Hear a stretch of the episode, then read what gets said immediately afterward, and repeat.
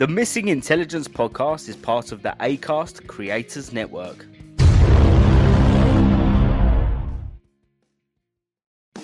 Well, I'm down with you. Why don't we go get them in Blue Water when I'm staying at yours for Arnie Donner?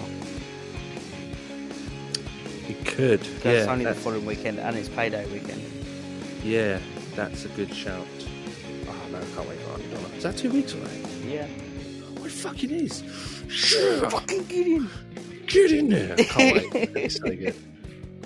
Hello and welcome to the Missing Intelligence podcast, where we're just two mates with a lot to say and no one to say it to. For the first time since last week, I'm joined by Mr. Michael Hobley. How are you? Yeah, it's great to be here finally. It's been like a week since I've been here. It's mad. It's been crazy. So, yeah. Mike, tell our gorgeous listeners what we've been up to. Well, I mean, last week, first of all, Joe, we have to speak about that. We had our very first Finding Intelligence episode. We did, yes. We did, and I hope everyone enjoyed it. I really enjoyed doing it, and I hope we're going to do a lot more of those soon. Mm-hmm. What did you think of it, Joe? I found it very, very interesting. The guys were brilliant. I think I said that at the end of the last episode. But yeah, they were incredible, and it gives you such a good insight into the industry. So that's what we're hoping to achieve going forward. We've got a couple of people lined up that we're going to potentially get on the next couple of episodes of Finding Intelligence. So hopefully it gave you listeners a bit of an insight into the music industry as well. And going forward, we'll like to give you a little bit more of an insight into some other industries. Yeah. Yeah, or like it doesn't even need to be work or anything like that. It could be fun stuff. Yeah, it could be like your hobby. You know, if you're really into knitting, let us know. Yeah, we'll do an episode on knitting. Knitting intelligence. Intelligence. But yeah, other than that, Joe, what we've been up to is we had a week away to Scotland for one of our good friends' stag do's. The land of the Scots. Yeah. Yeah. We had a great time up there, didn't we? It was very nice. So we stayed in a place called Perth, which isn't Perth, Australia. It's Perth, Scotland, which is a small village outside of everywhere. Because literally, I didn't realise until we were there this time. Because we normally go out there quite a bit because we've got friends up there. But this time, because we were in Perth and we were kind of travelling around quite a bit for our friend's stag, we really realised that literally everything is about an hour away from everything. From Perth, yeah. Yeah, Scotland's very small in the grand scheme of things. But it's mad because like an hour away here is like from my house, an hour away is central London. Yeah. And I can do that by train. Mm-hmm. An hour away in Scotland is like you have to drive. Yeah. There's no buses, there's no trains. No. Especially, you probably get away with it if you lived in Edinburgh. Yeah, we didn't really go into Glasgow because they're not well known for liking the English. No, we stayed clear. Yeah, but yeah, we went into Edinburgh, and Edinburgh's like a little London, isn't it? You've got like the trams and stuff, so I imagine that's got a bit more of an infrastructure for public transport. But yeah, but I mean, getting from town to town or city to city or whatever, exactly. Yeah, it's difficult if you don't drive. Nothing. But they make do the Scots, don't they? Yeah, exactly. They've got some tiny roads, tiny roads. Yeah, we hired a Ford Transit as well. So perhaps that's where we should start with the stag story, Joe. So you drove pretty much the entire way. Yeah. Even while we were there, which thank you by the way. That's all right. But when we got off the motorway up in Scotland and we started going down the country roads, and we got maybe half mile away from where we were staying, what were we confronted with? Pheasants, and a lot of them. Were they pheasants? They were pheasants. Yeah, I think they were pheasants. Yeah, something like it was some kind of game bird. And honestly, if we don't really get them a lot, I get the odd one on the way to work from where I live because they do a bit of shooting where I live. But honestly, no wonder these animals get shot. Sorry about anyone who loves animals and to all our listeners from Peter. But honestly, These birds were literally running in front of the van. They were jumping out in front of the van. They're like suicide birds. I've never known anything like it. But what made me laugh is, so we're driving through, and they didn't have a care in the world for a big fuck-off blue transit van. And I'm beeping the horn, and I'm revving the engine, and I'm flying up to them and stopping like last minute, because obviously I don't want to kill any of them. Yeah. And they just didn't give a fuck. They were just standing in the road. One of them actually stopped in front of the van. I had to come to a full and complete stop because it just wandered out into the road and just stopped there. But then as soon as James got out, who's fucking... He's tiny, poor James. Like, he's quite a slim lad. A very slim lad. He jumps out. All of a sudden, they fly off. Yeah. So they couldn't give a toss about the big van. But as soon as James got out and started running in front of the van, yeah, they didn't want to know. I suppose James is quite scary, though, when he gets going. I wouldn't want to mess with him. Well, I mean, the way he was waving his arms around. Yeah. He went sprinting up that hill. He did. I've not seen James move like that in a good few years. No. He was loving it. He was blown when he got back in the van. Yeah, he was. Yeah. So that was the first bit of drama, if you want to call it that. That was our first hurdle. Yeah. The place we stayed at was bloody lovely. Oh, gorgeous. It was like a converted farmhouse type thing. Yeah, so it was on a working farm. And we had a little hot tub. Yeah, it was very nice. It was mad. I mean, we were discussing house prices and stuff, and if you were to pick this house up and put it in London, you're talking a good couple of million. Yeah. But there, it was like less than what I paid for my house, which is crazy. So I'm moving to Scotland. You know what, since I went up the first time to Aberdeen, I've actually been considering it. Oh, okay. More so when I went to Edinburgh, actually. Edinburgh's a beautiful place. I thought, anyway. Yeah. And I've been genuinely considering, if I was to get a remote job full time, that might be somewhere I'd move to. It is gorgeous, especially so where we stayed in Perth. If you've never been there before, it is very picturesque. Yeah. It's gorgeous. I can't believe you didn't come on a walk with us. And yeah, my tooth is killing me, man. I know we don't walk with our teeth, but why would I want achy legs and an achy face? I thought I could either come for the walk with you, or I could sit in the hot tub with a gin and tonic. I don't know where my priorities lie. Well, one's going to numb your teeth, I suppose. Yeah, exactly. Yeah. But we us and a couple of the boys, we went for a walk, and we went down to the what's it called, reservoir, I think it was. Yeah. But in order to get there, we had to go through a field, which you're allowed to do in this particular field anyway. And it was just chock-a-block full of sheep, and every one of them was like, "Who's this guy? What are you doing? What are you doing?" And then occasionally there'll be one that goes, "Ah, what are you doing?" And they come running up to you. Yeah. But they stop and they're like, "What are you doing?" Yeah.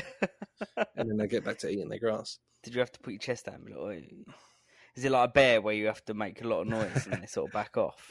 I mean, I was doing my best sheep impression. So which are? Yeah, back off. That's a better joke than I was going to do. I was going to say I was channeling Sean. Is it Sean? It is Sean the sheep, isn't it? Yeah. Did they look quite sheepish when you threatened them? No, I think they looked a little bit put out, to be honest. Oh, you sort of fucking city boys. Yeah. No, that was a nice little walk we did. But we did a couple of things. We did the old go-karting. We did the golf. We went out on a night out, which was eventful. Yeah. So we went out to, I think it was a uni bar. Well, there was quite a lot of young people. I wasn't expecting to be. Well, we got told in the cab on the way home that it's probably the worst bar to go to. That was like the best reviewed on Google. Really? Yeah. That's why I was like, okay, that's obviously a nice place to go. So it was cheap drink, and they played half decent music. So what else? It did smell like a foot, but it did a little bit. Yeah. I used to go night clubbing in Dartford, so the smell of feet doesn't really. And dry puke never really puts me off my dancing. So. But no, I think for the most part, the night was great. And we all did a lot of dancing. And... So before we got to the nightclub, we went on a little... We went on a little bar crawl, didn't we? Oh, yeah. And we ended up picking up a stranger at one point. Oh, sorry. We need to explain that first. we need to explain what we dressed Andre up. Oh, okay. Right. Yeah. Right. So typically with stags, if anyone doesn't know, or I should say bachelor parties, if anyone doesn't know. For our American listeners. You typically, on your night out, you would dress the stag up and try and embarrass him. Normally it's like a costume or you just put him in a dress or something like that. We decided that individually we'd all buy him a piece of clothing, one item of clothing, and we randomly selected people. So you were a T-shirt, wasn't you? I was eyewear. Yeah. Someone else was shoes. Someone else was trousers or whatever. And what did he... So he was wearing stilettos, like thick-heeled stilettos. Yeah, so we start from the bottom up here. Yeah. So yeah, he had stilettos, which he didn't end up going on the night out in because he literally made it from the house to the van, and then he was sat in the van to Edinburgh, and he got to Edinburgh and was like, "Yeah, I'm not wearing those. Yeah, they're killing my feet already." So we let him off the stilettos and let him put his trainers on. Yeah. So he got away with that one.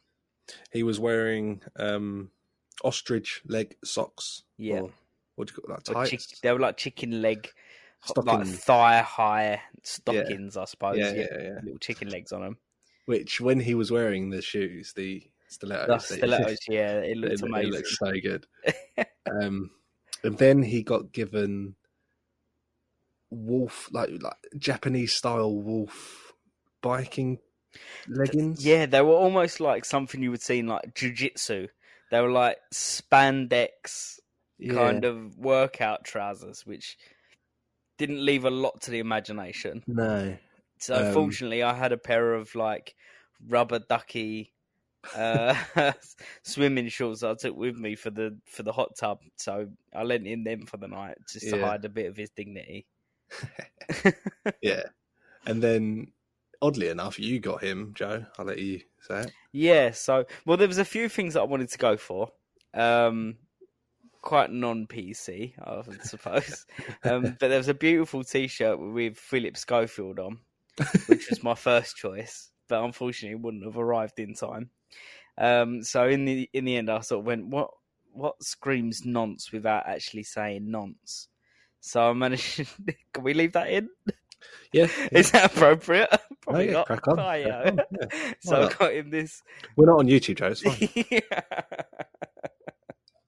So I got him this wolf T-shirt, like, you know, them really like weird T-shirts with wolves howling at the moon.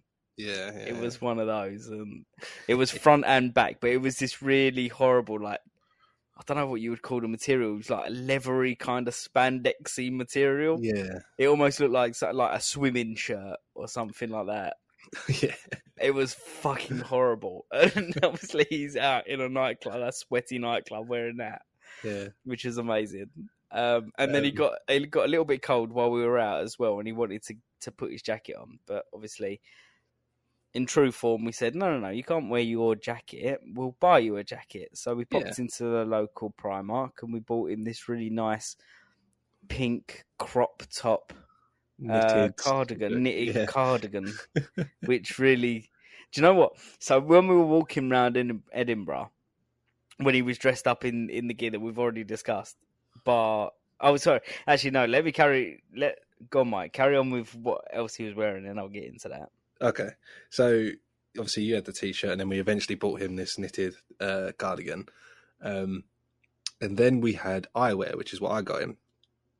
And similarly to you, I had a few ideas. I thought maybe, you know, those jokey ones with the eyes are on springs? Yeah. You know, something like that, or like beer goggles or something like that. Mm-hmm. But I ended up getting him a snorkel because ridiculousness. You know? Why not? Yeah. I wanted to go with something that isn't necessarily straight away obvious that it's a piss take, but it's not going to be anything connected to anything else that anyone else could get. You know what I mean? Yeah, yeah. Unless you know, someone bought him flippers or something. That wouldn't have been a bad shout. Yeah, that would have been fun trying to see him do his dancing in a pair of flippers. Wouldn't be any different. Yeah, so I got him a snorkel, goggles, and the thing that you know you put in your mouth and stuff. Mm-hmm. And then who was it that got in the hat? Connor got the hat. Connor, yeah. So he got him a very traditional Scottish red beret with the ginger hair and all sorts attached to it because he hasn't got hair, Andre. No, so, nice. And it looked pucker when he was wearing it because Andre's bald. It looked really good because it did just look like his hair, and it was quite a good quality one as well that he had bald. Yeah. Yeah. It didn't look like fake hair. Well, it just looked like really straggly hair, didn't it? Yeah. But annoyingly, he got away with not wearing the hat and the snorkel. Yeah. Which is it's just poor show. Well, we tried to get the snorkel involved, didn't we? And say that he had to take his shots through the snorkel. Yeah, but I messed up and got him one that has a filter. So oh, really? Yeah, you can't pour anything down it. Oh shit! and then we had Luke got him some accessories. So he had this pink. No, it was like a light blue kind of lilac-y bag, which matched his shoes perfectly, my ad. Bear in mind, we didn't know what we were getting each other, so it was like happenstance that it matched his shoes, which really popped.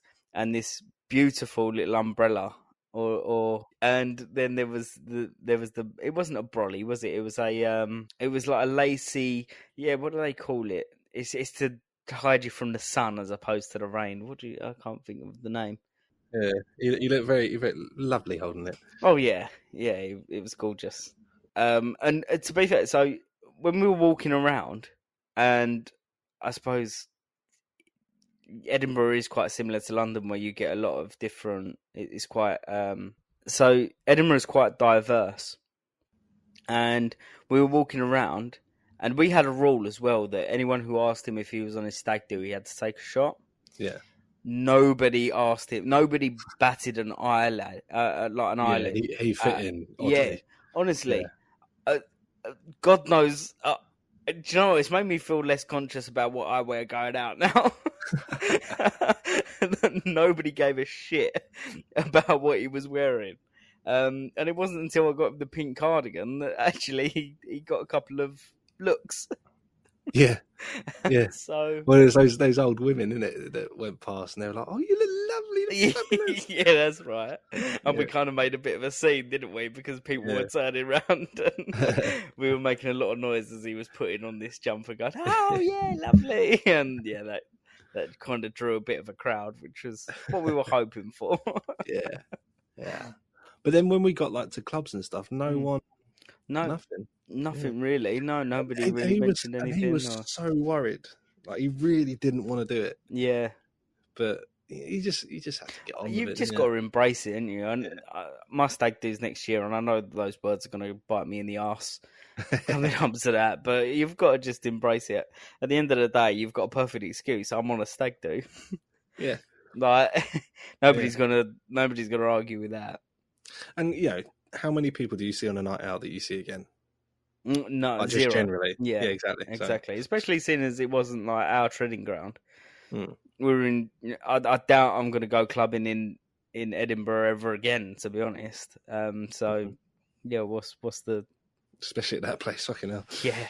God. Do you know what? Talking about going out, I've realised like how old I'm getting after this holiday. So we were away for 6 days.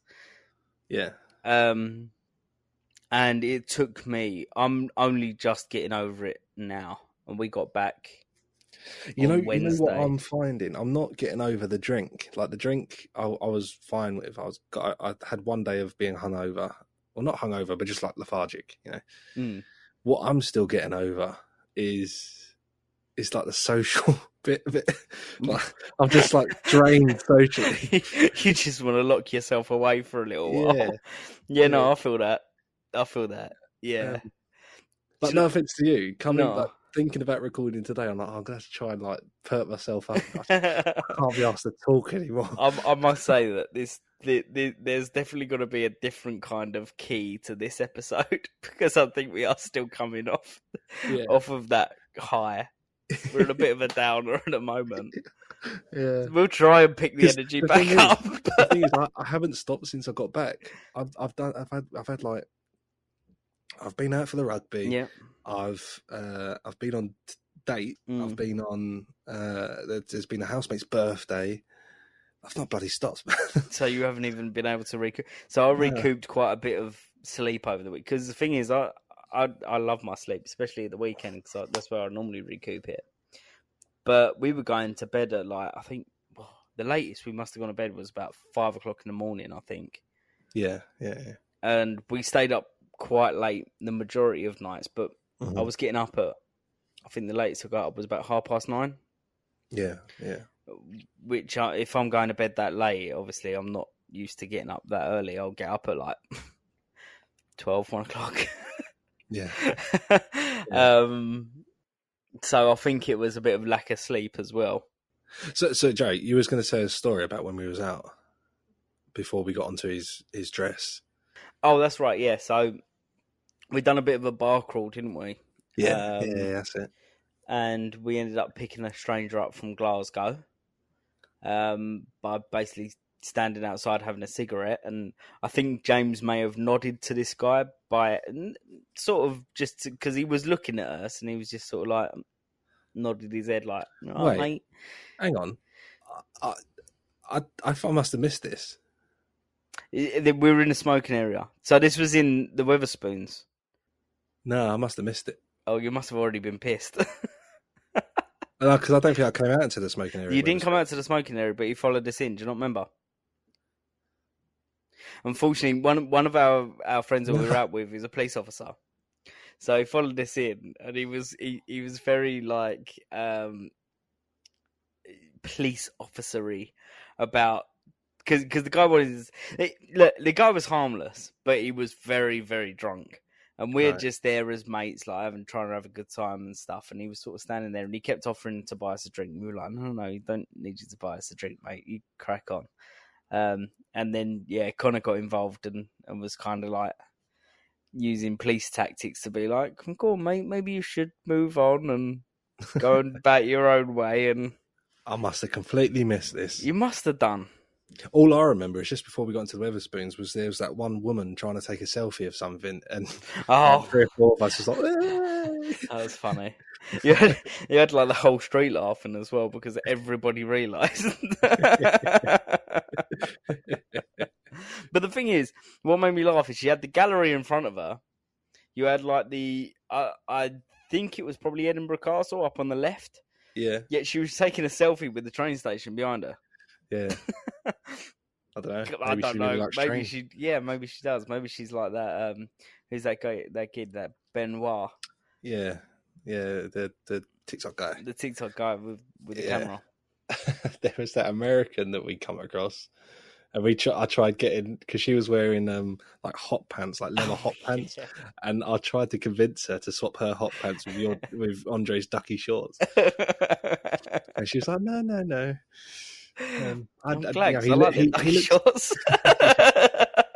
Yeah, but it's funny because we was all talking to her and her mum. I didn't realise it was her mum, and then she just all of a sudden went, "I better stop flirting with you lot in front of my mum." And I was like, "Oh, it's your mum." Like, oh, and is that what you deem flirting? Yeah, we're only having a chat. Calm yourself down, love. But we were talking. She said something like, I'm from California or from LA. She's like, do you know any towns in LA? And the only place I could think of was Compton, knowing full well that she was not going to be from Compton. Yeah. I was just like, Compton? Nah, not Compton. I can't even remember where she was from in the end, but it wasn't Compton. It was one of the Sands, I think.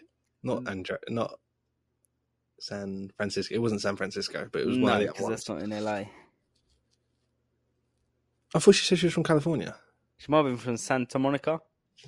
Maybe. I think that's in California. Oh, I don't know. I can't remember. I was 3 drinks in at that point. Yeah. Yeah, that was a good night out, I think, generally. Yeah. A little bit of trouble, but nothing to write home about. Nothing major. Just boys being boys. Yeah. I got a little bit emotional about that. It's been a while. Anyway, so I hope he enjoyed his stag. He's a bit of a mysterious one, Andre. You can never really tell what's going on. No, you can't. He's a very tough one to read.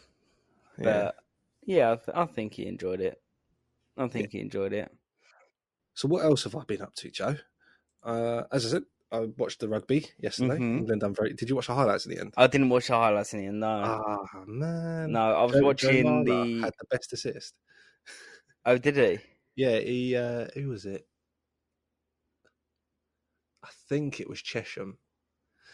Passed it to Marla. Well, he passed it to someone who sort of fumbled the catch and missed it, which then went onto Marla's face and went forward. Oh. But because it's off his head, it doesn't count as a pass. It's not like a ricochet. Yeah. And then Laws, I think it was, came forward and got the try. Brilliant. Yeah.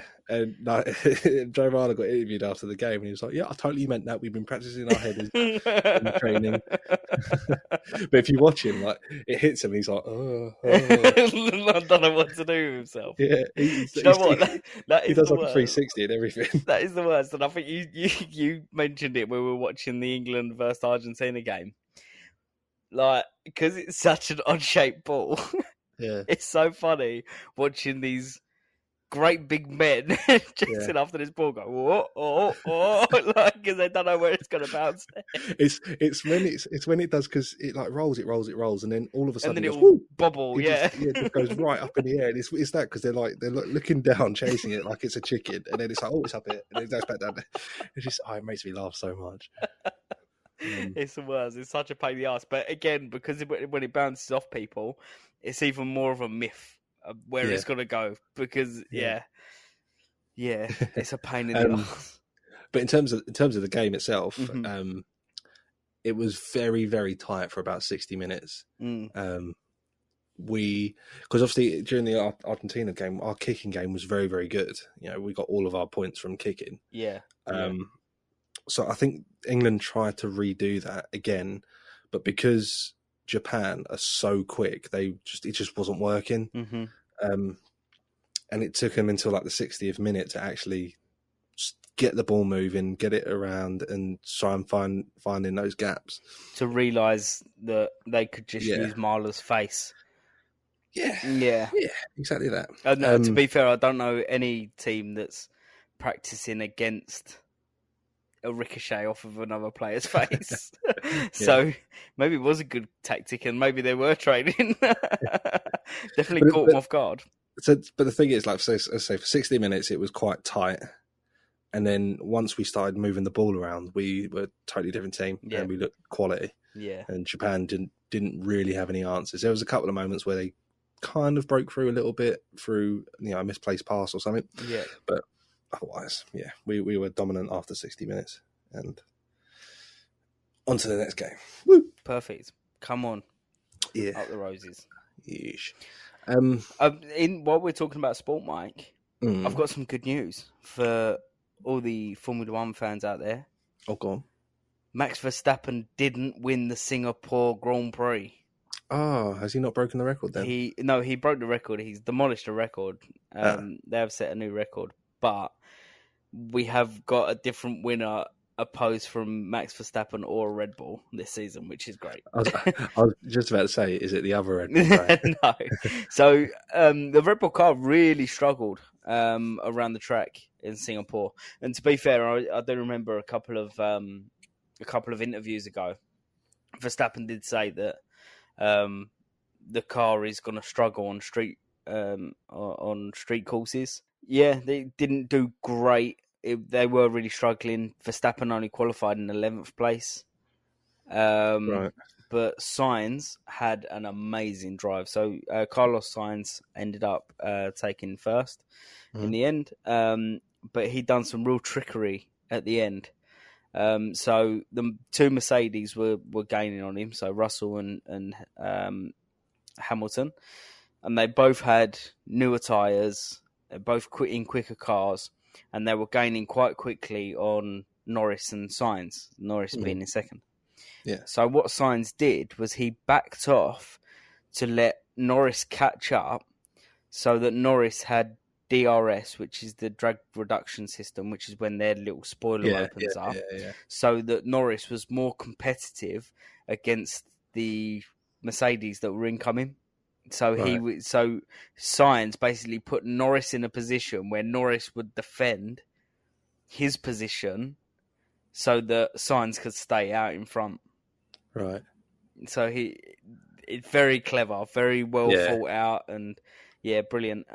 And the last thing is how really unfortunate for George Russell, who it looked like he was following. It was probably like the third or fourth to final turn in the race, and it looked like he was following Norris's line, and Norris clipped the wall on the what would it be right hand side, but because he kind of got away with it just by clipping the wall slightly, but because it looked like George was following his line but slightly more over to the right, George Russell caught the wall, punctured his tyre, and ended up losing traction and going straight into the wall ahead. So literally George Russell, unfortunately, didn't end up finishing, but was literally about two or three turns away from. He's all right, right? Yeah, he's absolutely fine. Yeah. And another thing that happened, talking about is he okay? I mean, there was a big situation during practice, qualifying, where Lance Stroll had a really bad crash, to the extent where it looked like he had pretty much stripped the whole front of his car off. It didn't look very nice, but a lot of people were applauding the safety measures that have been put in place on the Formula One cars now, because he managed to just literally walk away from it. Whereas, God, 20 years ago, that's an ambulance ride at the very least. Yeah. The safety of these cars is just incredible now, which is good. Good old FIA. Good old Formula One.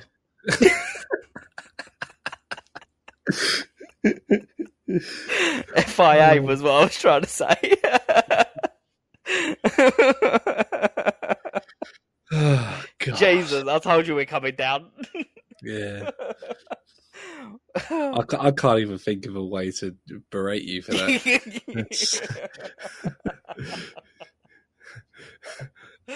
Oh, God. Right. So what have you been up to other than watching the Formula 1? So I tried to watch One Piece, Mike. So One Piece is an adaptation of what was originally a manga comic, then a anime comic, and now a live-action Netflix TV series. So I've watched one episode so far. It's very weird, but that's what you get, I suppose, with kind of manga and anime.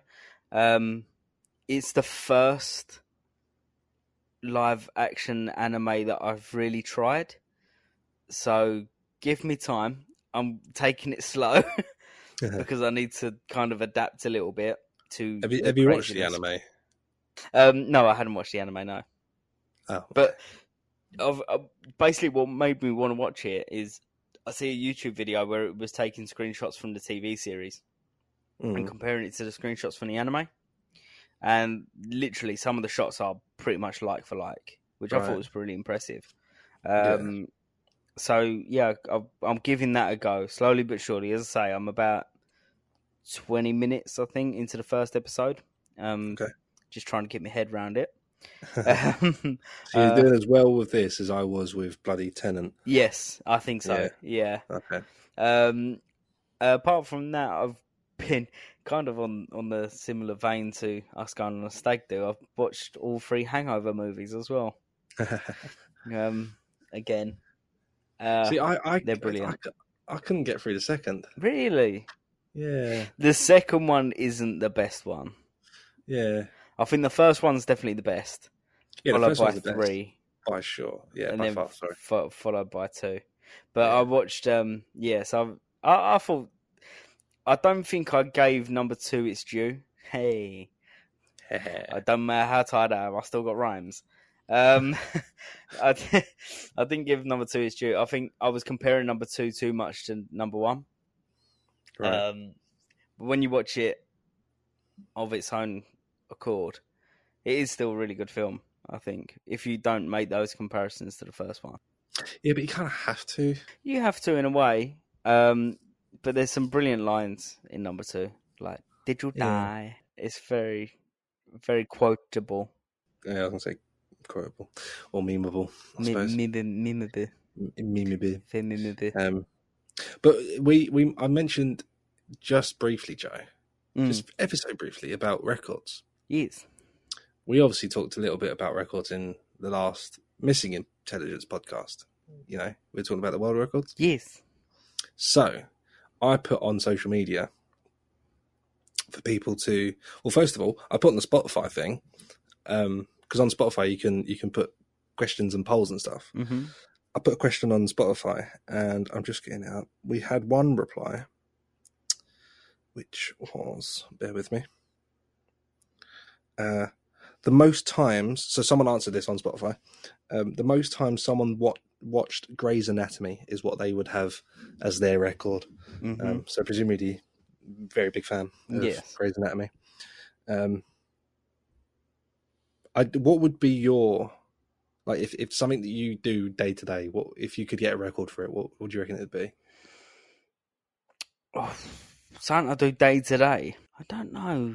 Anything that I do quite repetitively day to day, fucking up AC units from all right. No, I'm a very good engineer. Just to set up the record straight. I don't know. Yeah, there's nothing really I can think of that I would do day to day, to be honest. I mean, I'm trying to think in a similar vein to like the TV shows. I mean, mine would be muttering fucking people under my breath. Yeah, but you work in London still and have to use public transport. So, yeah, I can see that. Yeah, I say it a good 10, at least 10 times, just walking from the station to my work. I don't know. I've probably played through GTA quite a lot. I was just looking at my games lined up. I've played Grand Theft Auto 5. Like the story mode, God knows how many times. Most hours spent on GTA. Yeah. Although, having said that, you get those speedrunners and things like that, didn't you? And they put some Twitch streamers serious and stuff, time in. So, yeah, I don't think I've going to have a chance at that. Most controllers broken, maybe. Actually, not so much later in life. I've calmed myself down, but I do remember being a kid and like launching my controller and my mum going, "What was that?" I go, "No, it was nothing. I dropped my controller." Yeah. From my bedroom to the bathroom.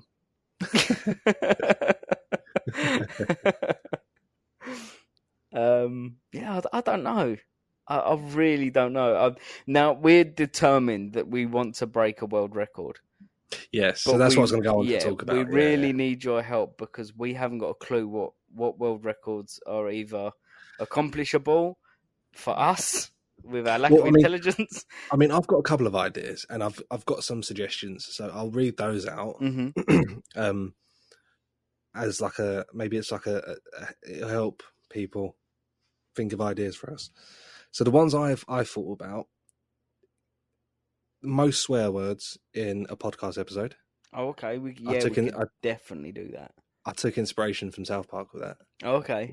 With their night of the... What was it? Night of the Swears or whatever. Oh, and they had the little counter of how many times they could say shit because they made it PG to say shit, didn't they? Yeah. I mentioned this in the other episode. Longest time holding a cup of tea. I reckon I could smash that. Mm-hmm. Or say it, in fact. But I did learn that if you're going to do a Guinness World Record that hasn't been set yet, they will set the parameters for you. So that cup of tea, they'll probably have to be like, oh, you need to do it for like 18 hours or something. Yeah. Minimum. So you couldn't just hold it for 20 minutes and go, well, nobody else has recordedly held a cup of tea for 20 minutes. Yeah, exactly. Right, got you. Yeah, so you have to do something ridiculous for them to consider it as a record. Okay, got you. And then the other idea I had was, and I reckon I could do this. But I don't know what if there is a record. I don't know what it is. Although I wrote this morning, and a few hours later, one of my YouTube people that I follow, which is Man Beard Meets Food, mm-hmm. Went and done exactly what I'm about to say, which is most slices of pizza eaten.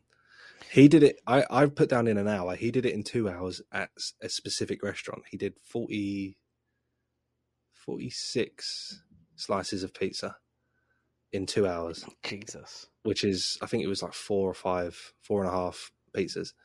But I'm going to say in an hour. I was thinking this, but despite my body, I'm actually shit at eating. See, I'm great. You are great at eating.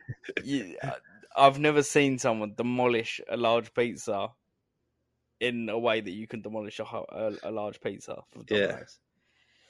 That's the thing, that I can do a whole large pizza from Domino's in 10 minutes. Yeah, I'd say so. I reckon with a bit of training, I reckon I could demolish 4 in an hour. Yeah. So how many slices? Maybe not 4. Be? Four, and probably getting that would be. Well, it's normally 8 slices, or was it 10 slices for a large at Domino's? Yeah, I imagine it's more than. Yeah, I think it's 10.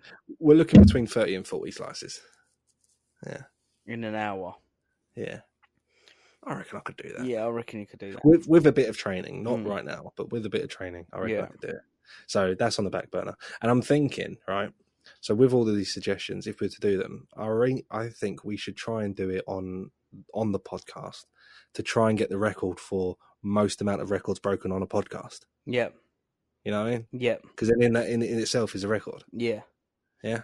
So some of the suggestions I got, first one was most amount of what's it stuck together.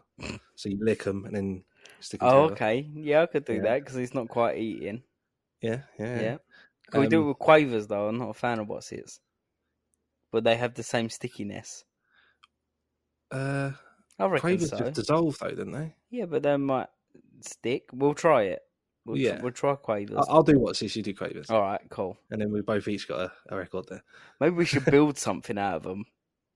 The biggest what's it sculpture. So I thought about doing the biggest pyramid made out of baked bean cans. Oh, okay. That's got to be a lot of baked bean cans. Yeah, it's a lot of money. We don't really want to spend any money on this. Yeah. We want all the credits, but not spend any credits. The next one was most sugary donuts eaten without licking your lips. Oh. Which I reckon I could do. I reckon I could do that. A good dozen at least. I reckon I could do that. Mm. Yeah. So that's, most amount of... This person specifically said Sainsbury's bags, but most amount of shopping bags stuffed inside of other shopping bags. Oh, I'm the king of that. Yeah, I've got one in my wardrobe. So is it most amount of shopping bags in one shopping bag? Yeah. Right. Yeah. So that's very easily done, especially if you do the little triangle trick. Do you know the little triangle trick? Yeah, you fold it. When you fold it up and you use the handle to lock it all in. Yeah. Yeah. Fold it over. Yeah. Longest bra on a podcast episode, which then led me into thinking the longest continuous noise on the podcast episode. Oh, God. That's going to be so entertaining. Which, if we were to do that, we'd have to do it during the day because I don't want to piss off my housemates.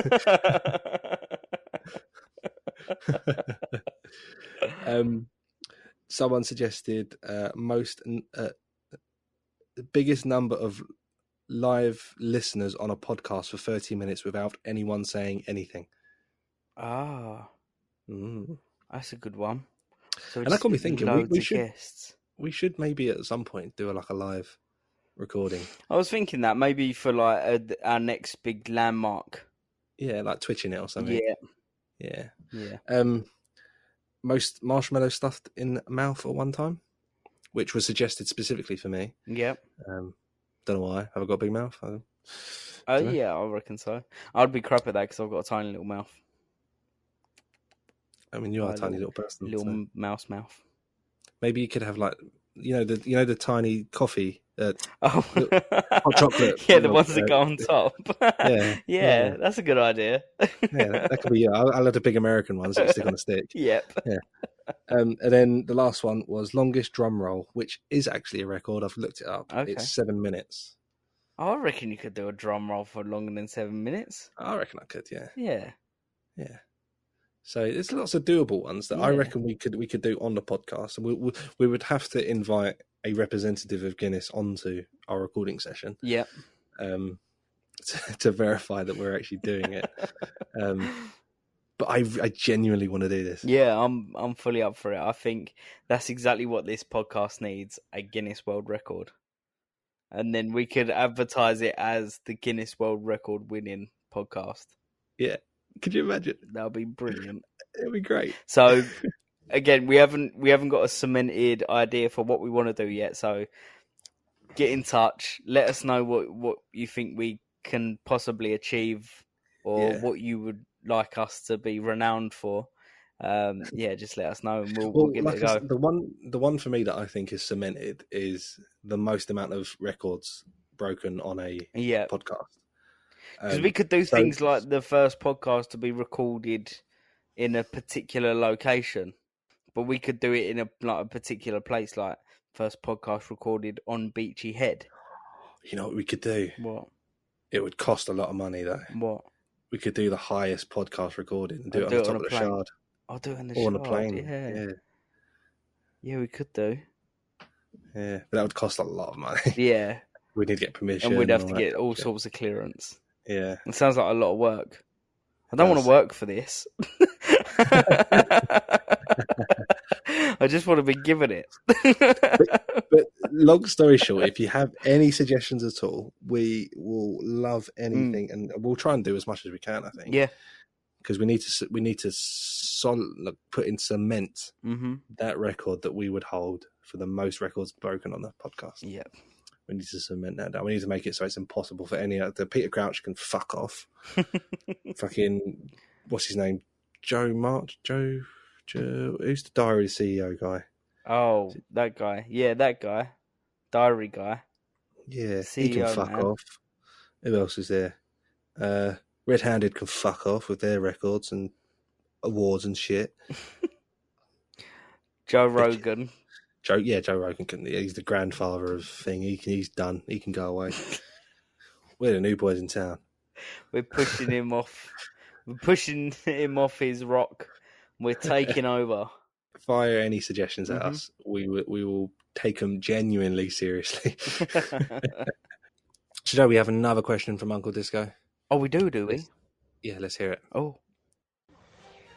Hello, Michael and Joe. And welcome to Uncle Disco's Question of the Week. What music do you like? So I've got such a wide variety of music that I listen to on any given day. Well, so my go-tos are rock, genres this is, rock and metal. Which obviously has their subgenres like alternative and new metal and fucking baby metal and all that shit. But I've also got a massive love for reggaeton and Brazilian funk, Brazilian country, or country in general, Brazilian and American country. I love blues music. Got a little bit of a soft spot for jazz. I tend to listen to classical music to go to sleep to. Nice. Mainly like film scores and stuff. Yeah. You a parrot, Joe? Am I a parrot, Joe? I dabble in a little bit of rap and a little bit of like grime. When you say you dabble in it sounds like you rap and do grime. Yeah, I could not imagine you as a grime artist. I'm sorry, bro. But I go through phases of not just constantly listening to like Stormzy. Yeah, he's great. What else? A bit of drum and bass, bit of house. I fucking love trance music. Mm-hmm.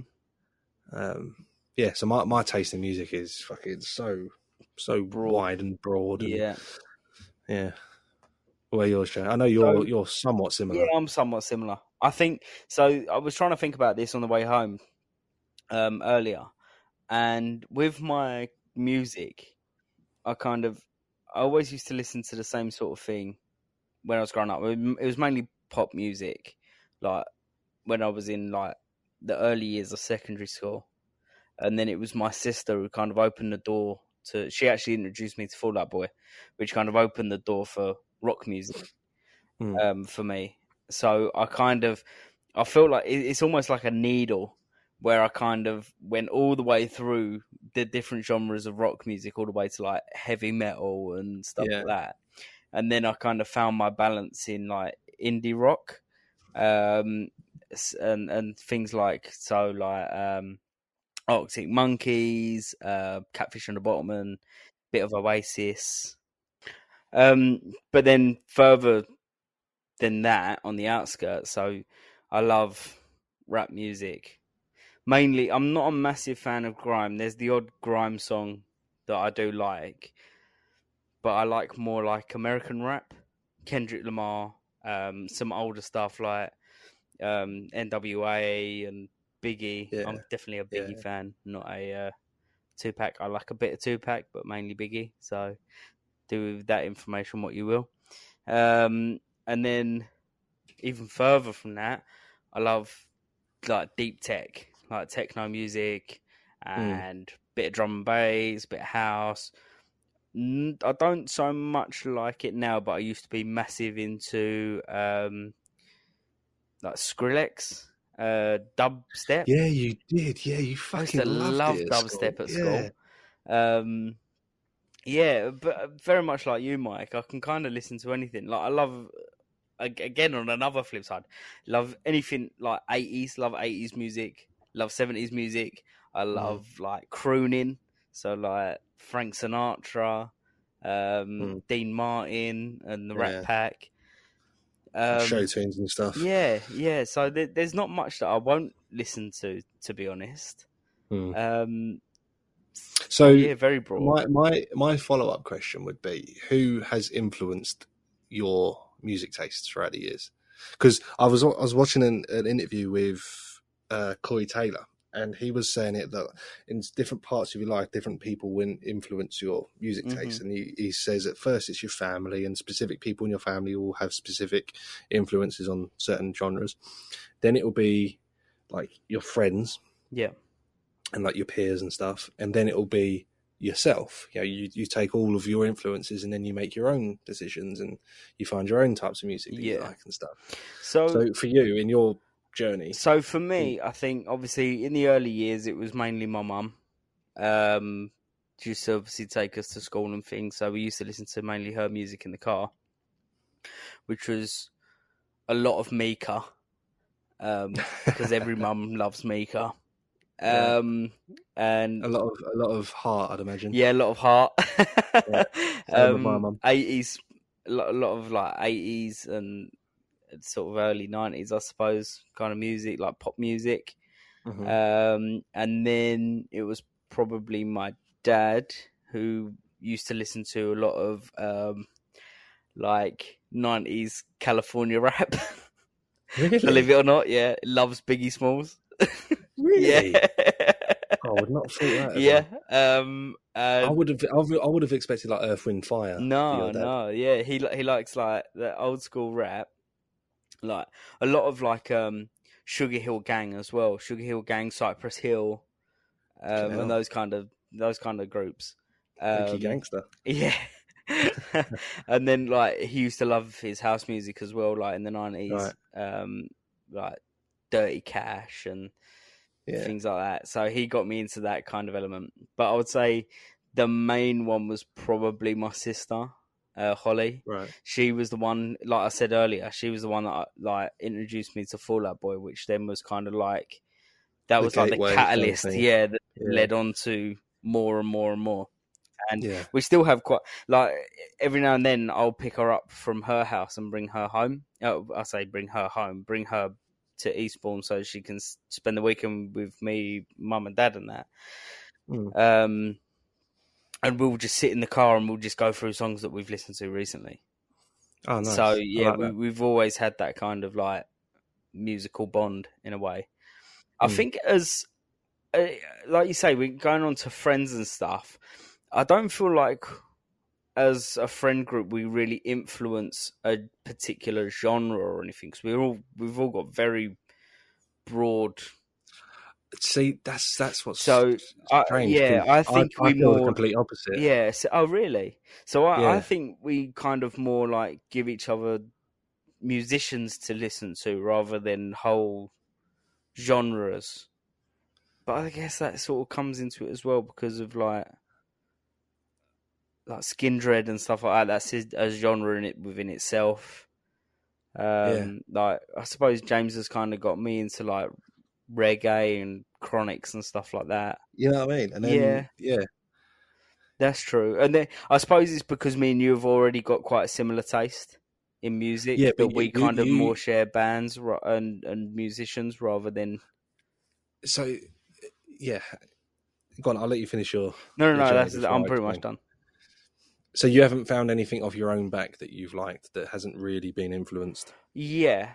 Yeah, I would say so. I think... sorry, and the other thing that Corey Taylor said just before, in between peers and finding it yourself, is girlfriends. Have any of your previous or your soon-to-be wife influenced any of your music tastes? Not really, because I'm quite stubborn. Fair enough. Yeah, I mean, there's certain... I think Dan's got me more into, like, R&B and stuff than I used to listen... Because I did used to like a bit of Usher and stuff like that, but she plays a lot of R&B, like 90s R&B. So right. I suppose I listened to a little bit more than of that. She also got... Like garage. Yeah, she also got me into... she got me into Silk Sonic. You know, Bruno Mars and Anderson .Paak. Oh, yeah. So she got me into that, and now I love all that as well. So, yeah, I suppose she... Again, it feels like now, because I've got such a broad knowledge of music and lots of different genres of music that I like, maybe it's because I've kind of feel like I've done a bit of everything now that I'm not getting introduced to new genres, but more new artists of genres that I've heard of. Previously, but going back to what you were saying, in terms of previous girlfriends, no. But I remember one of my exes, her dad, getting me right into ska. Okay. Mainly because we used to go to ska events and things like that. We used to see like there's a band down Dartford way which are really good called Toot and Ska Moon, and they do covers of like Madness and specials and things like that. Yeah. So that kind of got me into ska, but then again, like my dad's always been a massive fan of Madness as well. So I've already known of ska and enjoyed ska and stuff like that. But it was only because it was sort of brought to the forefront and we were going to actual events and stuff and doing like the proper ska dancing and things like that. That I suppose that kind of introduced me into it a little bit more, but yeah. But in terms of finding things for myself, I find now I get introduced to a lot of music through different mediums, like through games with good soundtracks, like Grand Theft Auto, and because Grand Theft Auto is how I found Kendrick Lamar, because he had a song called ADHD on there, and I was listening to that on the radio stations in Grand Theft Auto, and then I started listening to more and more Kendrick Lamar, and that got me into that. But then also films.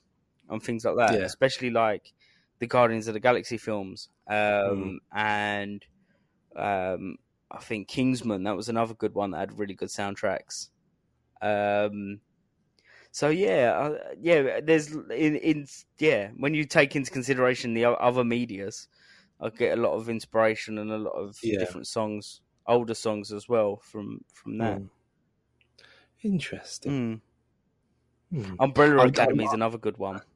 For soundtrack, that's got great. That's got great soundtrack. Yeah. I've actually got the Umbrella Academy season 1, 2, and 3 soundtrack downloaded on my Spotify. Really? Yeah. It's the Amsterdam song that got stuck in my head for days. Oh, what's that one? Is it Little and Big? Istanbul wants to open. Oh, no, sorry, that's what I meant. Yeah, Istanbul. Yeah, that's a good song. I like that. Yeah, it's so catchy. And then in season 2, I think it was, they did a Swedish cover of Hello. Oh, yeah, by Adele. That was really good. Which is great. Yeah. Yeah. And there's also, they've done a cover of Bad Guy as well, which was sung by a guy. Yeah. That was a really good cover. Yeah. And the one that I kept listening to on repeat, there was two, actually. There was Styx. Oh, mama, I'm in fear for my life on the lawn. Oh, yeah. That one. Yeah. And also, what's the Kiss? That's it.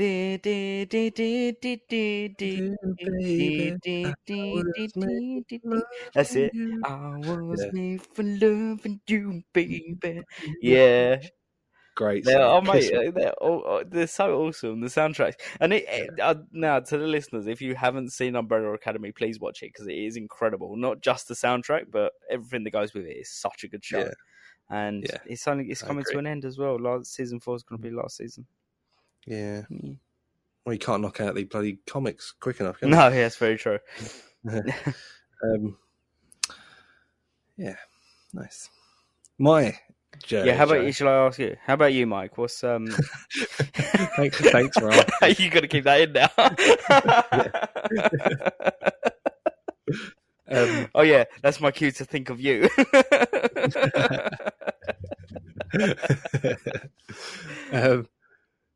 So starting with like family, I think my first major influence with music was my dad, which was very much like your classic rock and blues. Yeah, because he's in a blues band, and I used to go see him a lot when I was a kid. Big in Russia, perform. They're huge in Russia. Yeah, most legally downloaded album at one point in Russia. There you go.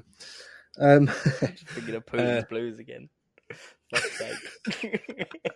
It's been like weeks. Cue the music. It's been like weeks. So the sort of classic rock and blues off my dad, and he actually provided me my first album I ever owned, which was Bat of Hell 3. Because I remember watching the Royal Variety performance, and Meatloaf performed on that, performing Blind as a Bat, and I was like, wow, that's amazing. So he bought me that for my birthday, which is nice. I've still got it. It's a fantastic album. If you haven't listened to it, like start to finish, listen to it in order. Incredible. Perfection. Do you know what, funny enough, you bringing that up, because that's what got me into Arctic Monkeys, was actually seeing them at the 2012 Olympics. Oh, and really? They'd done a cover of Come Together. Yeah, so I'd heard of them, because I knew like Fluorescent Adolescent and things like that, but then they'd done I Bet That You Look Good on a Dance Floor, and the cover of I just said it, the Beatles, Come Together, and that I was just like, I need to listen to more of this band. But another different medium that's introducing you to more music. Yeah. So that was my dad, and then my mum sort of got me into oddly like musicals and stuff. Cause she did. Were you going to say Cher then? No, it sounded like you were going to say she got you to Cher. I was going to say show tunes, but they're not show tunes. They're like musical numbers. Oh, okay. They're not. It's not like Frank Sinatra or whatever. Don't cry for me, Argentina. My mum used to do a lot of like amateur dramatics and stuff. Oh, okay. So there's a lot of singing in that involved. She was an incredible tap dancer. So she introduced me to a lot of that, and on the other side, a lot of like the Police and Donny Osmond and the Osmond Five and all that kind of stuff. Okay. That was her thing. Yeah. And there was this one time. Sorry, story time. We were driving home from school one day, and Ace of Base came on the radio. Oh, that she wants. Here's another baby. Oh yeah. Yeah. And I was singing along to it in the car. She went, "It's so weird you like this song." I was like, "Why? It's a great song." She's like, "This used to play at the start of every one of my antenatal classes when I was having you and my sister." Oh. So it's like, so weird that you like it. How mad is that? It's kind of like bled through. Yeah, yeah. Potentially. That's mad. So that was my mum. Yeah. My oldest brother, he got me very much into... now, he both my brothers kind of listen to the same thing, but I put them apart into two different sort of genres. My oldest brother really got me into like drum and bass and that kind of stuff, particularly Pendulum and The Prodigy, that kind of drum and bass. And then my second oldest brother got me into rock and metal, again, particularly metal. Like back in the day, it was like Rammstein, Slipknot, System of a Down, that kind of stuff. My sister got me into, or was the influence for like more mainstream stuff, more rap and whatnot. And friends at primary school was also the same as that, because I was the only one in my primary school that listened to anything rock that wasn't mainstream. Yeah, in my year anyway, I think. And I remember trying to fit in. I went out. The first album I ever bought for myself was Akon's Convict. I had that, and I was trying to fit in by buying it. It was an okay album. It had a couple of good songs. Oh no, that wasn't what I had. I had Confessions by Usher. Yeah, gangster. That was such a good album. Yeah. I don't have that album anymore. I don't know what I've done with it, but yeah, that was the first album I bought myself. I had to get my mum to pay for it actually because it had parental advisory on it. And I was what, in year 5, I think, so I couldn't buy it. Jesus, I can't remember the first one I bought. I think it might have been Dookie by Green Day. Right. So I was going to go on to secondary school friends. Now, you were saying that you don't really think that us as individuals influence particular genres. You, for me, were the influence heavily on like indie rock. Oh, okay. So your Arctic Monkeys, your Fall Out Boy you introduced me to Fall Out Boy and Panic at the Disco. Oh, okay, yeah. And you also introduced me to Kings of Leon. Oh, yeah, fucking hell. Who you were massive on. Yeah, I went and see him like twice, I think, Kings of Leon. Yeah, yeah. And then I was already kind of into Paramore because I liked Paramore through Guitar Hero. Yeah. But then getting into this kind of music you were getting me into, like Fall Out Boy and stuff, just made the gateway for me to get fucking head deep into Paramore. And now they're arguably my favourite band. You're welcome. Yeah. James, as you said, was like drum and bass and dubstep and that kind of stuff. Yeah. Andre was... he was like more rock and metal. But Andre was like classic rock. Because no. For me, he was more like Enter Shikari and stuff. Oh, wow. See, I remember Andre for like Nirvana and like... Really? I suppose it's not classic rock, but things like Guns N' Roses and things like that. Oh, I mean, yeah, he did play guitar. Yeah. So he probably, I mean, Mason, do you remember Mason? Yeah, yeah. He was very much like the Metallica, the Guns N' Roses, the AC/DCs, Ozzy Osbourne, and Led Zeppelin, all the rest of them. He was very much that influence for me.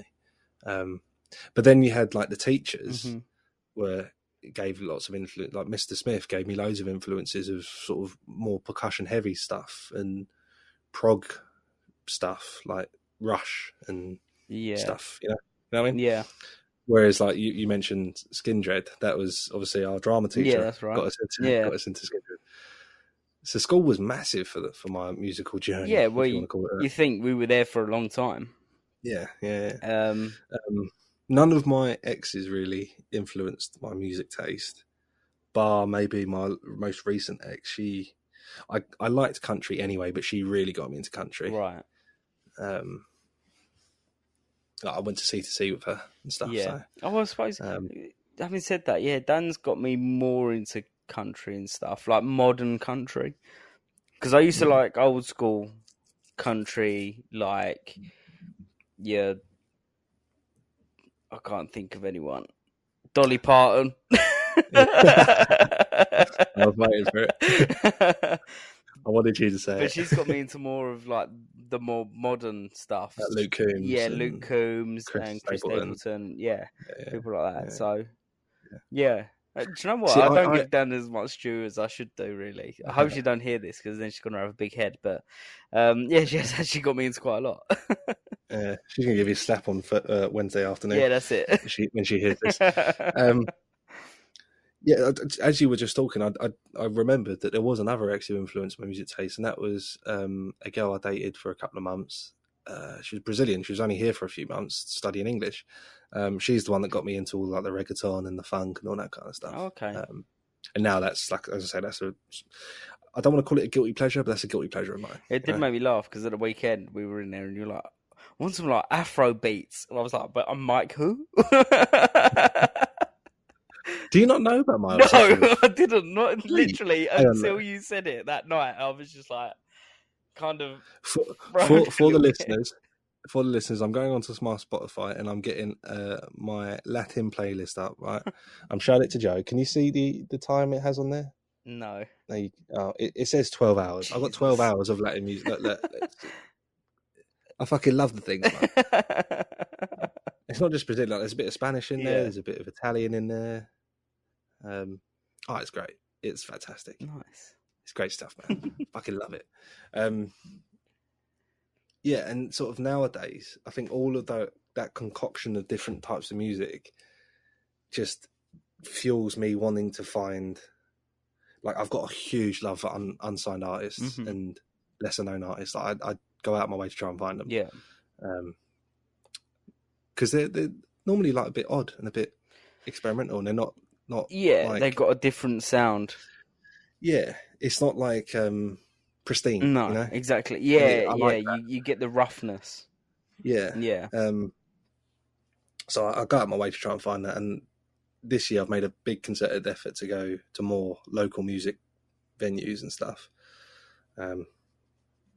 Although I should go to more. Yeah.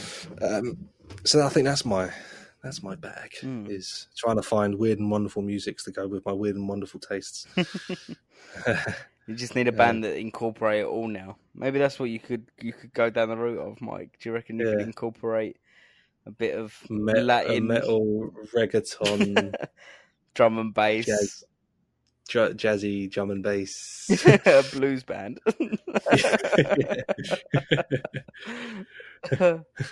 Oh, Mr. Pruden. Oh, he's a bad guy. What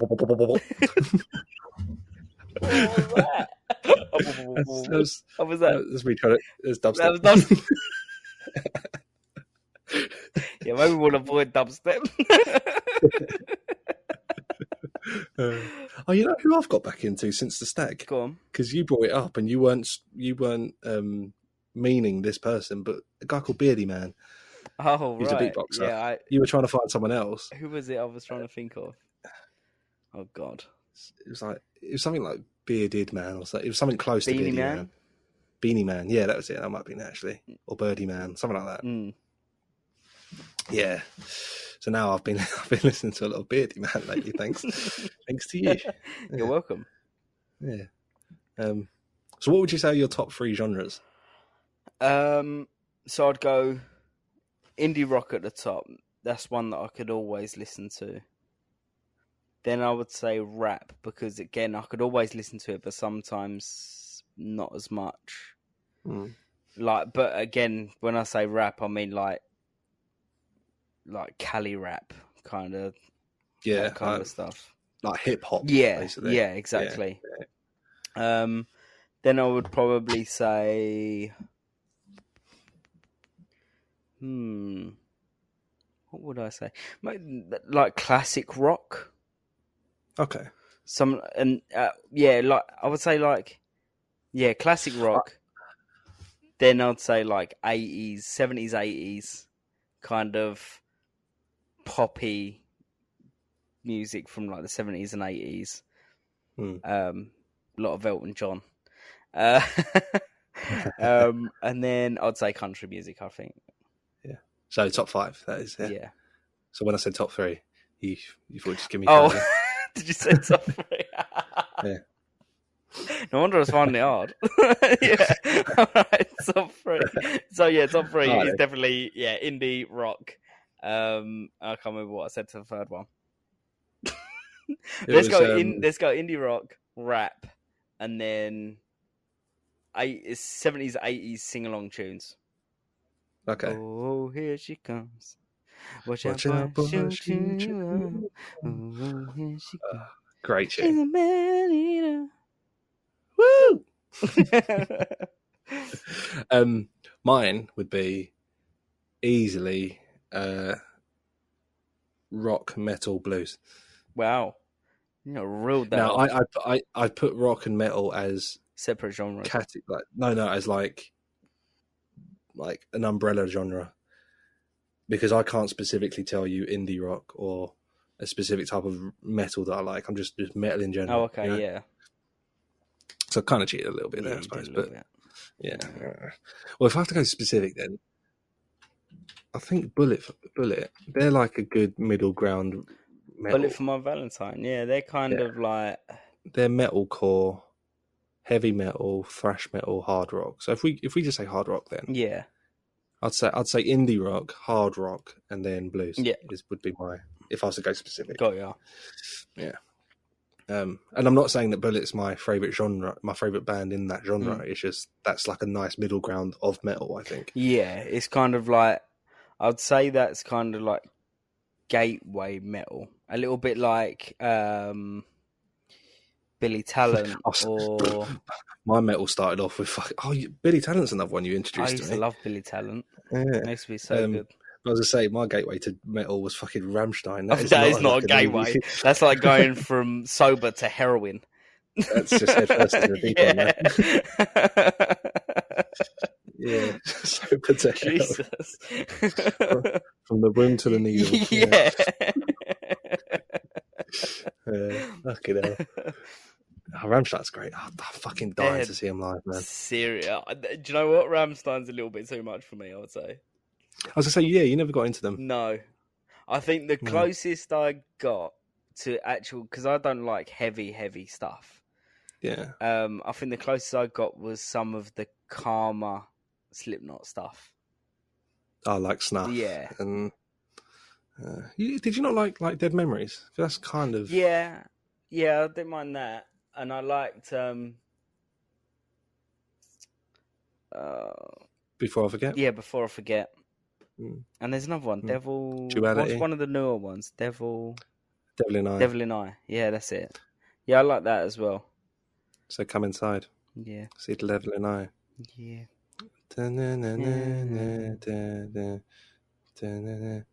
So Come Inside. Well, I used to like kind of Enter Shikari and Attack. Mm. You know who's great? You won't like them, but they fucking, I can't stop listening to them. Butcher Babies. There's these two female vocalists. Yeah. Oh man, they fucking scream so well. They're brilliant. That sounds weird. Moving on before we get cancelled. It'll be another Russell Brand. We weren't going to bring that up. Well, it's fine. We're not new to it. No, exactly. We can say what we like. we really can't. No. I have a job, Joe. Anyway, I think that's answered Uncle Disco's question. Yes. We've been on it for about half an hour now, I think, so we should probably move on. And if that hasn't answered it, then God knows. Yeah. Yeah. And we know Uncle Disco's music taste. It's Gary Newman. Just Gary Newman. Yeah. Joe, you showed me a couple of trailers before we started recording. I haven't told you my opinion, although I think you can guess one of my opinions for one of them, okay. Because of a bodily reaction that happened. Yes. Should we start with that one then? Yeah, go on, crack on. Okay, so the first trailer we looked at was the new Aquaman or Dadquaman trailer. Yeah, the Lost Kingdom, Farja. I think it was. Yeah. Yeah, Lost Kingdom. Farja. So, yeah. And Mike had an ice bleed. Yeah, so 1 minute and 20 something seconds in, I got a big old nosebleed, which so I'm not a good start for DC Comics. I mean, it pretty much sums up my opinion of it, to be honest. I wasn't blown away. Get it. Get it. Hey. Get it. Yeah, it wasn't. It's. I've heard really bad things as well. From focus groups and stuff like that, claiming that it's the worst DC movie so far. Which is actually not bode well, because if you've seen The Flash, it is fucking awful. I was going to say that's a difficult fucking trophy to take, because there's a lot of shit DC films. A lot of shit. I don't know if it looked that bad, but it definitely looks like we've seen that whole story already. It looked exactly like the first Aquaman. Yeah, me. It did. Because I even said halfway through, didn't he already fight this guy? Yep. And he was like, yeah, he kind of did, but he didn't really. And then but then I'm sure he already fought for Atlantis or something, and now he's doing that again. So he's the king of Atlantis now, and it looks very samey. Yeah. It looked, because obviously the first Aquaman done really well, and I think at this point, this is obviously the last film before it was taken over by James Gunn. Yeah. So it looks like they're clutching at straws at this point and are like, fuck, what can we do to make, because we're not sure what makes a good DC film and what makes a bad DC film, because we're just trying loads of different stuff. So it seems like in this one they've just gone, well, the first Aquaman done really well, let's do that again. Like, literally, let's do that again. Yeah, literally. Yeah. Yeah, I wasn't no, it doesn't look great, which is a shame, because do you know what? Jason Momoa as Aquaman is such an incredible way of doing it. Yeah, he's a brilliant casting for it. Yeah, it's because obviously he's nothing like the comic books, but it's just a really good adaptation, I feel. Yeah, for sure. But DC have done him dirty. Warner Brothers have really done him dirty. Yeah. With the storylines and the whole thing. And there is talks that he is coming back into James Gunn's DCU, or DCU it's going to be called now, as Aquaman. And I like that idea, because I think Jason Momoa is definitely a standout for the actors of the main cast. Well, other than Suicide Squad, there's only really two people that stand out for DC, and that's Jason Momoa and Gal Gadot. Yeah. They're the only two that stand out, and they're the only two movies. The first Aquaman I wasn't really that impressed with anyway, but Wonder Woman I was really impressed with. Do you know what? I think it was best of the bad bunch, because Aquaman come out and it was a breath of fresh air, because it was actually a half DC film. Yeah. One that I didn't get about 20 minutes in and just think, what is this shit? Yeah. So maybe looking back, maybe it's not great, but it's definitely not as bad as the rest of it. Yeah. Same with Wonder Woman 1 was really good. Wonder Woman 2 was not so good. Yeah, it was all right. The Flash was so awful. I haven't seen it yet. I just heard really bad things. I haven't bothered to watch it. Do you know what? We were talking about Everything Everywhere the other week, and I can't remember if we brought up this little trivia that I found. But Everything Everywhere All at Once, that was all the CGI was done by the main crew to save money, and they literally learned how to do it on YouTube. Yeah. And that CGI is worlds apart from what shit. That is the only fucking word I can use that Warner Brothers put out in that Flash movie. Have you seen? Literally, it was like Uncanny Valley, the movie. It was so awful. Even the babies looked terrifying, especially the one that got out of the microwave. This is so bad. Wait, what?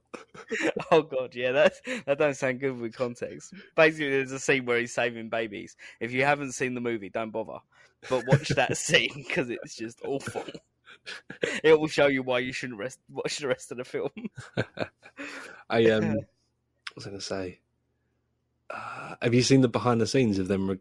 Like obviously pre CGI, them trying to do their powers like for the CGI. Yeah, it's so funny, because he's just like, yeah, and then they have to like Like, just go straight if they're going to fly. Just... Yeah, yeah. I see one where they were filming Batgirl or Batwoman. You know, the film, that it was cancelled anyway before it was even released. But there was a small scene where you had like 5 or 6 different superheroes all like landing inside a barn. Yeah. And it's weird because it just went from one person to the next person to the next person. They just had to do like a little hop and then land in their superhero landing pose. Yeah. But yeah, it looks really odd. Yeah, I suppose that's why they get paid the big bucks, because they have to do odd things like that. I do remember watching, because I was working in Greenwich when they were filming Thor, The Dark World, and they filmed it at Greenwich University, and I remember seeing them filming the bit where he does like a superhero landing with a hammer and he puts the hammer down. Mm. And they just had like this little, you know, like the little exercise trampolines. And he just jumped on the little trampoline and they went, ooh, like that. And it's just like, oh, it's not very impressive when you see it in person. It feels magic a little bit, doesn't it? Yeah. All right, Chris, you're a dickhead. Ooh, look at me, I'm Thor. I can do a little jump on trampoline. I still can't get over that fucking film, right? When he's trying to get the underground and he's like, don't. What's the way to Greenwich? This train, 2 stops. It's not that train, 2 stops, is it? It's like, it's that train, and then you change stations, and then it's another train. And then you have to go on the DLR. Yeah. Fucking. Or you get the underground to North Greenwich and get a bus. Yeah. Fucking. And he was there in like 5 minutes. Never. I mean, we've got a good infrastructure for travel. Also, and they're on the tube and they replied. Like, no one replies on the tube. Yeah, that's true. You would have looked at him and gone, fucking weird, and walked off. Just ignore him, he'll go. Tourists. So the other trailer we watched, Mike, was the wonderful story of Henry Sugar. So this is the next Netflix movie coming out. It's a Wes Anderson film based off of a Roald Dahl book. It's got an amazing cast. It's got Benedict Cumberbatch. You've got Ben Kingsley, you've got Ralph Fiennes, Richard Ayoade, Dev Patel. So yeah, brilliant cast all round. And it's very Wes Anderson. Like, it's Wes Anderson to the max. Yeah. Like, there's moving sets. Like, it looks like a stage play and it looks really stylized. Like, yeah. I'm interested to see it. It seemed like it was like, I don't know if they did it for the trailer, but it seemed like it was going to, I know, so I've seen the Grand Budapest Hotel. I think that's the only Wes Anderson film I've seen. Mm. And in that, they broke the fourth wall a lot. Yeah. But it seems like in this film, it's going to be all the fucking time they're going to be breaking the fourth wall. Yeah, well, it looks like they're narrating their own story. Yeah. Because there's a point where he said, and yeah, exactly. He exclaimed, and things like that. What, like mid sentence? So that'll be interesting, because maybe they have literally just taken the Roald Dahl book and kind of translated it straight onto screen rather than turning it into a screenplay. Yeah, or unless they purely did that for the trailer. Maybe. So for anyone that doesn't know the story of the wonderful story of, I need to have a look at it again. I actually don't know the story. No, so I only read through it briefly. So apparently in the book, it's a mixture of loads of different stories, but the main story being Henry Sugar, who finds a book that gives him the power to see through objects and also see into his future. So I don't know whether that him narrating was him seeing the future and kind of talking it back. Right. He said this, then I did this, then he said sort of thing, rather than it being the whole film. Because I can imagine that could be quite, that could kind of pull you out a little bit. Well, it's just like a different medium of entertainment, isn't it? If you think of stage shows, there's plenty of stage shows that do stuff like that, and you know you have certain plays that. One person will play multiple characters, and that you don't really lose yourself out of the story and the immersion of the story. Yeah. So if it's done well, it could work. But if it's overdone, I don't know if it can work. You know, that makes sense. I'll get that. Yeah, I get that. So it comes out very soon. So it comes out on the 27th of September, which is only a couple of weeks away. Mm. I'm definitely going to be watching that. What do you think, Mike? Yeah, I think I will. Yeah, I mean the fact that it's a Netflix show as well. When do you say it comes out? It comes out on the 27th of September. I'm just getting my Netflix open right as we speak. I'm putting it to your watch list. It's Hang on, where is it? Hang on. Wow, they've changed it all over again. Where is it? Is it on the menu bit? No. Home. It used to be new and hot. Is that what it is? No, I think it's got coming soon. I found it. There we go. Remind me. It has now been reminded. Perfect. Well, I'll tell you what, Mike. Seeing as it's coming to streaming, and we can watch it in the comfort of our homes without having to leave the house because we're hermits. Hermits, yeah. We'll watch that and we'll do a little review on it, shall we, for the podcast that week? I mean, it comes out on the 27th, which is a Wednesday. Oh, okay, so for the following week, then we could do like a bonus episode. Could do very first bonus episode. Yeah. Yeah, there you go. Little we'll decide. We'll decide closer to the time. Do a little bonus episode. Do a little wonderful story of Henry Sugar. Do a bonus episode. Little bonus episode. We haven't done one before.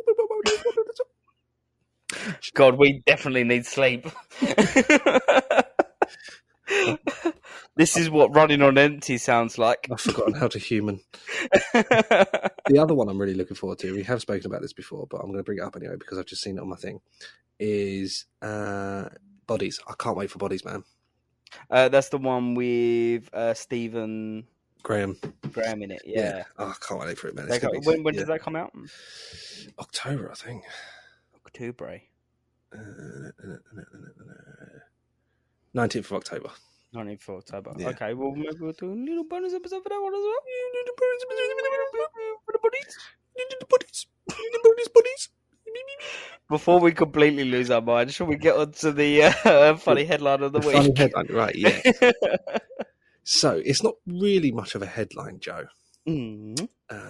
So, I came across this a few years ago. And I was really struggling to find a headline for today. And for some reason, this crossed my mind. So I thought I'd bring it in. It's not really a headline. So what it is, this news outlet has collated. Is that the word? Collated? Yeah. Yeah, collated a bunch of reviews on Haribo's now out of circulation sugar-free gummy bears. Oh. Now, Joe, there's two of them that are rather long. They're mini essays.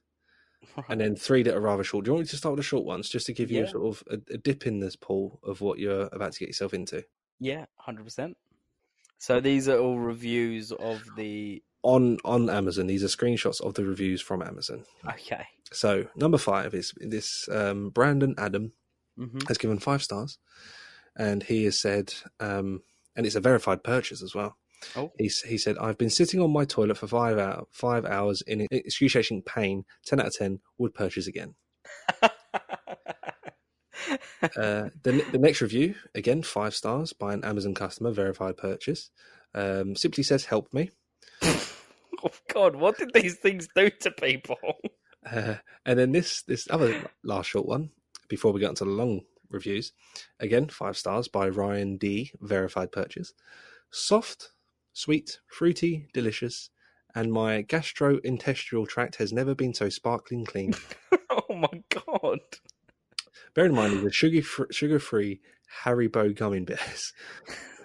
Jesus, they're like a natural laxative by the sound of things. Right, so now let's get to the nitty-gritty. I'm intrigued to try them now, which I don't know what that says about me. I think in certain places you can still buy them, but forewarned. There was another review which I didn't choose. The guy said, "Don't eat more than 3." I ate 14. Really? Oh, fucking hell, that bad. Yeah. Right. So this one, this review is titled "The Horror at 30,000 Feet." 5 stars by Derek, God, and it's a verified purchase. Right. So, reviewed in the United States on June 2nd, 2018. My flight was leaving at 8 in the morning. After awaking and trying to get to the airport, I forgot to grab something to eat. I usually take my time and do these things in order, but not this day. I was traveling from Boston to LA, coming home from a work trip. I do it regularly, so Nothing was new to me. I stay in the same hotel, knew the time I needed to get to the airport. During my work trip, I stopped off at a convenience store and saw these gummy bears and thought they would be a perfect gift for my son, Charlie. He loves gummy bears Charlie. And gummy worms. So in the morning, I head back to LA. I slept through my alarm. That never happens. I rushed to get out the hotel and threw those gummy bears in my carry-on bag to make it on time to the airport.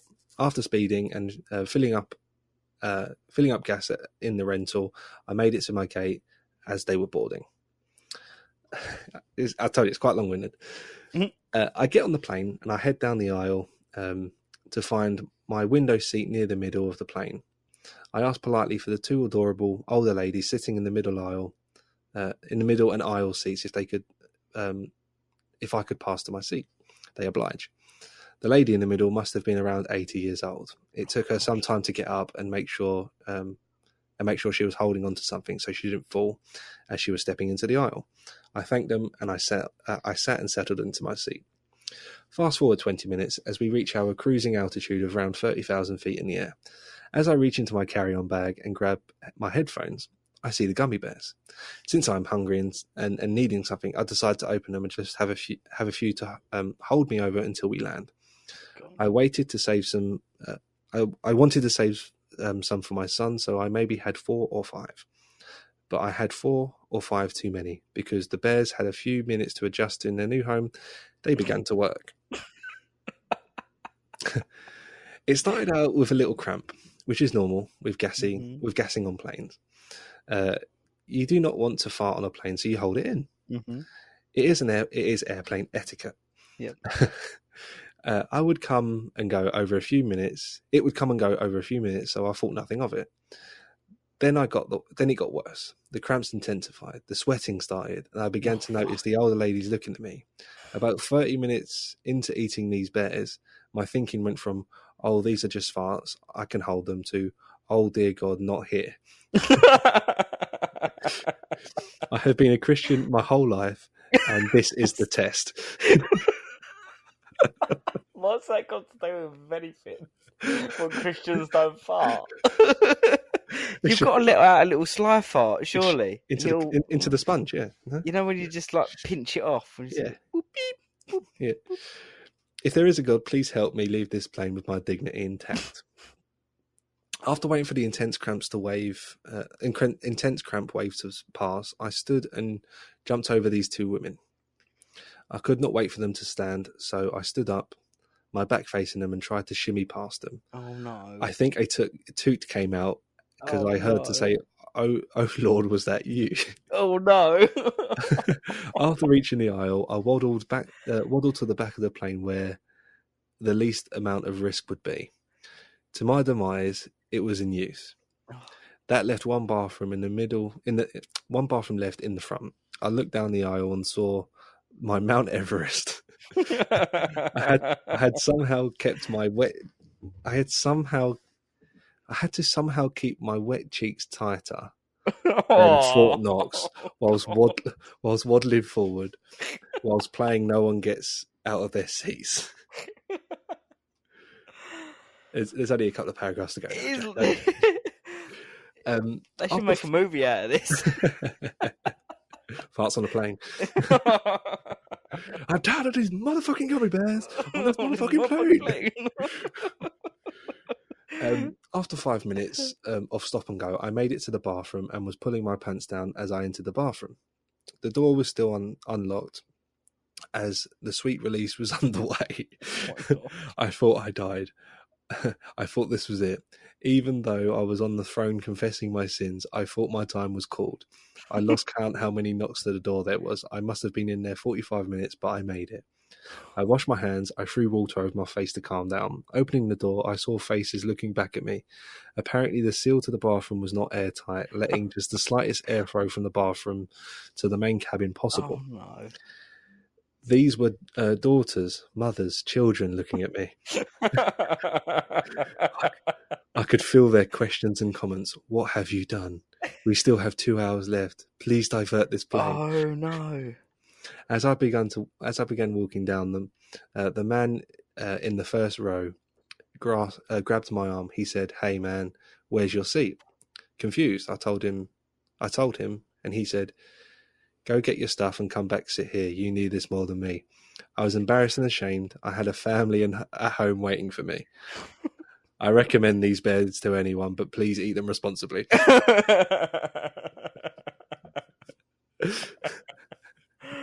Oh my God. It's great. Poor guy. Now the next one isn't quite as long. I'll let you dissect that that story there, Joe, first. So yeah, I mean, he's thought about that. That is a serious review. Mm-hmm. I mean, people have commented on that review saying this should be the top review. Yeah, this should be 100%. Yeah. This should, yeah, Wes Anderson's new film. based on this. Based on literary work. Yeah. Jesus, I don't even, like, I hate being on a plane for long periods of time because of that. Because if I need to go, I need to go. Mm. I've kind of got to that age now where I kind of don't really care. But I think in that instance, when you're literally having to, you're stinking out the whole plane. Yeah. I think I would just stay in the toilet until we've landed. I'm just thinking the noise, man. Could you imagine the noise? Oh God, yeah. I mean, I know there's quite a loud hum on a plane, but and like, there's no water. There's no water. Is there in plane toilet? Not normally. No, it's just like a yeah, yeah. That's it. Oh God, yeah. Could you imagine? Shocking. Oh dear. So this one, the last one that I'll read for you, Joe. Again, another 5 stars. It's titled "A Delicious Treat That Should Be Enjoyed Only After the Following Preparations Have Been Made." So this is by Jimmy Beans J, and there's a verified purchase. So he says, again, "A delicious treat that should be enjoyed only after the following preparations have been made." So this is more of a guide than a review, mm-hmm. Joe. Number 1, make sure it's a Friday and cancel all weekend plans. For good measure, go ahead and call in on Monday. Number 2, call the city and make sure your water bill is paid in full. Number 3, visit your local hardware store and purchase a sink attachment for your garden hose, as toilet paper will very quickly become too painful to bear. It's a bear. Number 4, give advance notice to family members, roommates and neighbours unless you're keen on trying to give birth to a crushed watermelon while convincing your local SWAT team that both the screaming and demonic noises are from you and a dynamic. Sorry. So I got in my head, hot. hot.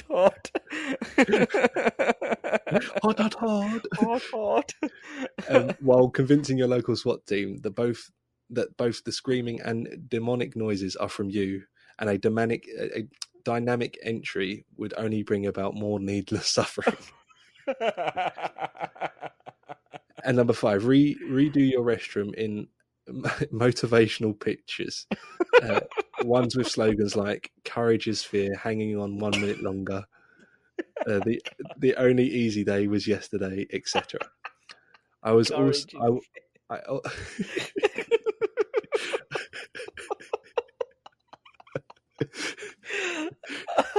I also advise posting up the suicide prevention hotline number or having a dedicated friend or other support group to walk you through the low times.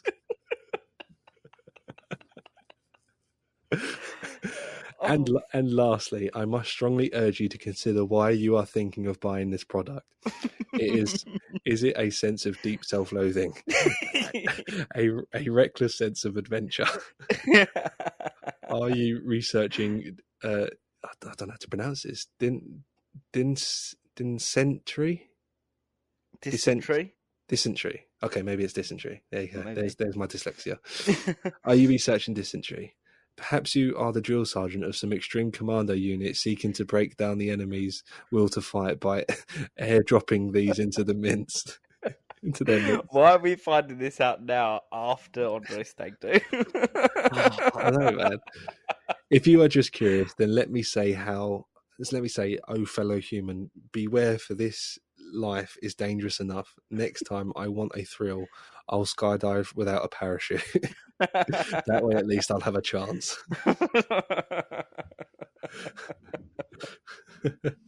That's brilliant. I get a very, very slight inkling that this may have been his suicide note. Yeah, honestly, like my intrusive thoughts are going mad right now. Like I want to go on Amazon and order a packet just to see if it's as bad as people say.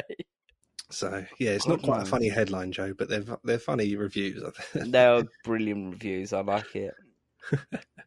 I'd love to be able to put that amount of effort into reviewing. Oh my god, Mike! They do a 3 kilo bag of them. No, that's £25 on Amazon. No. Oh god, yeah. I think when they said they recommend them, I think that was said in jest. I did see another one that was saying that during the lockdown, her friend kept getting far too close for her comfort, so she gave her some of these, and now she hasn't seen her for 10 days. She's just like, it's not a cure, but it certainly helps stop the spread. It's a deterrent. Oh yeah. God! Wow, that but really was shit news. And on that shitty note, though, and on that bombshell, should we? At 30,000 feet. Should we call it there? Shall we? We shall. Yeah. Yeah. Well, thank you again for listening. This is episode 11 of the Missing Intelligence podcast. If you have any comments, perhaps you've left a review or you've tasted the gummy bears yourselves, and you want to let us know what it's like. If these reviews are accurate, or if they're, laced with a bit of porkies. Get in contact with us and let us know your thoughts and opinions. If you want to get involved with them Finding Intelligence, throw it our way. We'll get it arranged and we'll get you on the podcast. If you have a suggestion for a record break, throw it our way and we'll try our best to do it. Main thing is join the chat today. Joe, any last words before you have these gummy bears? Very apt.